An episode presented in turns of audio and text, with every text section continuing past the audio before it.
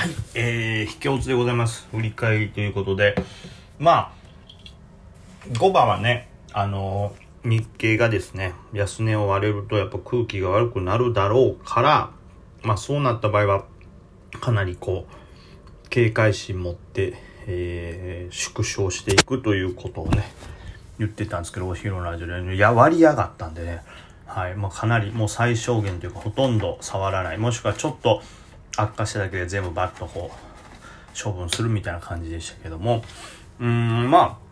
その中では効率の良いトレードができたかなと。まあ前場から持ち越してたのがメディネットやったんで、それちょうどごばん吹いてくれたというか、はい、まあ S 高とかねならない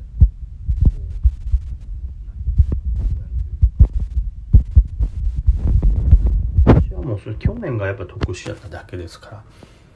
あれですけど、まあ、最後バーンと下落きましたけど、まあね、えっとじゅういちじじゃないじゅうさんじはんぐらいからバッと上がって、まあ、きゅうじゅうよえんぐらいまではいったということで、なのでこれはまあ良かったんじゃないかなと思います。それだけに絞れてたっていうのはね。でまああとは引け前にいろいろちょっと買い足したりとかしましたけど、まあちょこちょこ触ってたね、前から触ってて、やっぱこのワンプラがもう言うこと全然聞かんね、この人本当に。むずいね、アイピーオー。いつまで経っても アイピーオー だけは攻略できないですね、これ。なんなんですか、もう。割れて割れて割れて割れてですよ、ほんま。ねえ。こんな粉々に割れていくとは思わんかったな、ということで。うん。で、まあ、引け後もちょっとこう、なんて言うんですかね。ちょっと難聴ですよね。まあやっぱりこれ夜に エフオーエムシー ですか。フォモクって言うんかな、あれば。フォモクって呼んじゃっていいのかしらんけど、その エフオーエムシー。連邦、アメリカ連邦準備会みたいなやつがね、えー、今日の、まあ引け後なんですけど、まあ日付的には明日の朝さんじに、えー、会合で、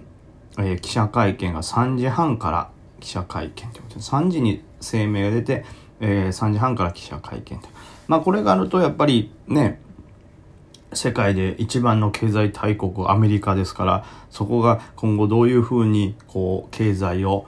まあ締め付けるのか、もっと緩めるのかみたいな、いわゆる金利利上げするのかとか、テーパリングはどうなんかみたいなことを話すことによってやっぱりね、えー、日本にも影響があるということで、結構ねこれがあるから、これでどう動くかわからんからっていう警戒している空気もあるのかなというのがね感じましたね。まあ実際に感じたというか、周りのなんかツイッターとかがみんな言ってるからそうなんだろうというぐらいの認識ですけど、はい、まあまあ簡単に言えばですね、この連邦なんですか、連邦アメリカ連邦準備制度 エフアールビー の人たちがなんかその喋るみたいなね、公開でこう喋って発表するみたいなやつですけど、まあ問題は、えー、テーパリングね、いわゆる金融の引き締めがもう一度まあ行われるのは絶対行われるんですけど、まあちょっと金融市場というか一般的な見方だとにせんにじゅうにねんのまああたりから始まっていくだろうと、元々の世界に戻すために緩和を少しずつやめていくだろうっていうのが見られてる予想なんですけども、まあこれがよりこう踏み込んだ話になるっていうことであったりとか、まあまあまあないと思いますけども、こうなんか早まるのかとか、やっぱりそれが確実なのかとか、あとよりこうなんていうの、大きくすごい速いペースでするのかとか、なんかまあそういうことについてなんかこう説明とかね、方針をこう発表するんですけども、それがまあ今まで発表されてるその流れよりも早まったりとか、なんかこう強い流れになるとなると、やっぱり株価にも影響してくるんで、それを懸念してちょっと買い渋ってるという流れもあるのかなということで、はい、まあこれでかいですからね。なんでそんなんもあってちょっとごばん伸びにくくなったんもあるのかな。まああんまりデイとかはあんま関係ないと思いますけどね。はい。という感じですかね。で、あとはもう一つといえばそのゼロ金利。まあ金利をどうすんねんみたいな。まあインフレが行き過ぎたらある程度利上げとかね、して、まあ、バランスを取るんですけども、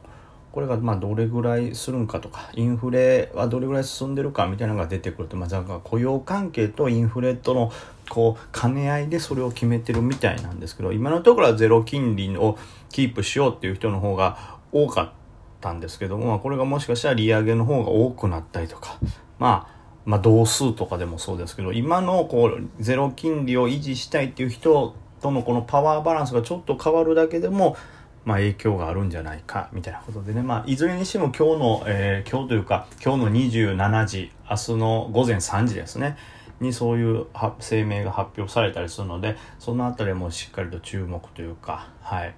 まあうん準備、うん、まあ僕の予想ですよ何もわからない僕の予想では、僕はまあえー、っとあんまりこう別に早急に何かが動くっていう判断はしてないというか、うん、という流れで一応ポートとかを組んでますんで、僕はまあ意外にというか全然減らしてません。えー、まあ自分の中のポートなんなら今日も買い増しスイング系もしましたんで、はい、結構重厚なたっぷりとしたロットを持ったまま、えー、本目を迎えることになりますね。まあこれでなんかサプライズ的にやべえのがバーンって言われたら噴死する可能性もありますけど、はい。まあその辺ちょっともう今更どうしようもないですから、うまくショートを織り交ぜながら耐えきれたらと思ってます。でですね、あとは、まあそんなとこかな、その夜のそういうやつはね。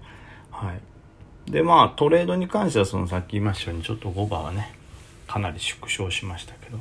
あとまあその中長期みたいなことでなんかね、i モバイルがもうちょっと押してくるかなみたいな昨日のね YouTube ライブみたいなんでね、えコメントでいただいて i モバイル良さそうやぜみたいに乗っかろうと思ったんですけど、今日はもしかしたら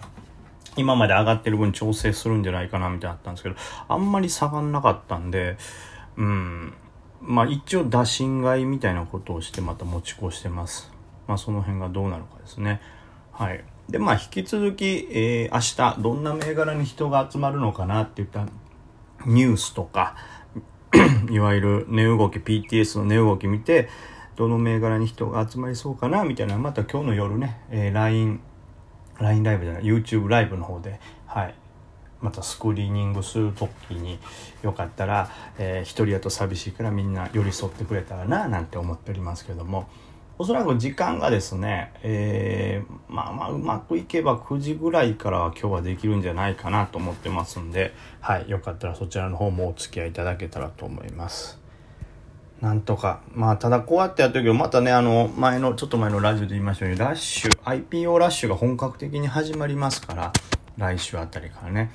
うん、まあ簡単にデイトレが強くなるという風潮はないでしょうね。この何ですか、フォモク過ぎて エフエムオーシー 過ぎて エフオーエムシー か過ぎて、えー、アイピーオー ラッシュもあって、それを超えてこないとなかなか、はい、デイトレ効果だっていうのも盛り上がってこないと思うんで、ただ問題はその アイピーオー がどうも攻略できないんですよね。めっちゃムズの動きじゃない？テンダもそうやし、今日の何でした全県本社でちょっと前の明報もそうやし、えー、まあうん、テンダーもそうやけど、もうどれ一つとしてこうブーッと上がっていくのないよね。右肩上がりだいたいなんかあってうねうねしながら下ね何回も割って安値割って割ってで、もうめちゃくちゃねロスカットしたりちょっとリバーって、あこれでもあのちょ反撃出しとかんとまた下来るかもみたいな、でもめちゃくちゃは正しい上に全然利益取れへんみたいな感じになっててですね、うーん、なんでなんとかね、でも アイピーオー って言ったら年間に何社もありますし、まあ値幅っていうのは取りやすいものですし、であとはね、どうしても決算なかなか難しい、 アイピーオー なかなか難しい、でもなんとか小型っていうと、その小型がめちゃくちゃ強い時期ってやっぱねいちねんの間に多分よんかげつぐらいになっちゃうんで、あったらトレードするにはちょっとあまりにももったいないという感じですから、なんとか アイピーオー の攻略法を身につけたいんですけど、まあ今いっこあるのは結局今安値を握ってもう一回反転して上がっていくのをバッと取って値幅をドンって取りたいっていうのが今の僕のまあトレード戦略なんですけど、まあ極端な話 アイピーオー は値幅というか値動きが激しいんで、うん、なんやろ、もう小型デイトレみたいな感じで、しかもスキャっぽい感じでちょこちょこちょこちょこ値幅を抜いていく。とにかく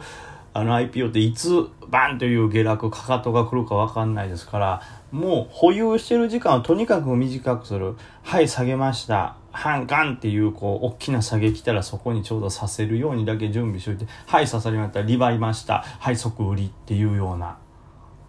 反発しそうな感じです、はい買いました、反発しました、はい即売りっていうような、もうとにかく値幅は出るのは出るんで、もうそこだけを取るために、うん、細かくスキャった方が今んとこいいかもしれないですね。そのあるじゃないですか、なんか人のね、皆さんのツイートとか見てて、まあ、アイピーオー とかやれてる方見たら、まあ安値のとこトレンド転換するところをガッと掴んで、そのままそれをバーンって跳ねさせるとか、寄りで入ってこれ売る必要なかった、上がっていくわ、右肩上がりにズドーンみたいな、あんな一回も経験してないし、もう全然分からへんから、本来は僕もそれをやりたいんですよ。バーンとね、しっかり値幅を最初から最後まで取り切って アイピーオー やったぜっていう感じにしたいけど、そんなんなかなかないし、全然そんな銘柄と出会えないということなんで、うん、まあ本来はその大きい値幅をバンって取れるのが攻略なんでしょうけど、まあとりあえず一旦その、はい、あの防衛戦を死守するみたいな、もうちょっとね、あの守備守備に籠城戦みたいな感じで、まあ、ちょこちょこという値幅だけでも取っていった方がいいのかなという感覚ですね。まあ本当は多分ね、両方やれる方がいいんですよ。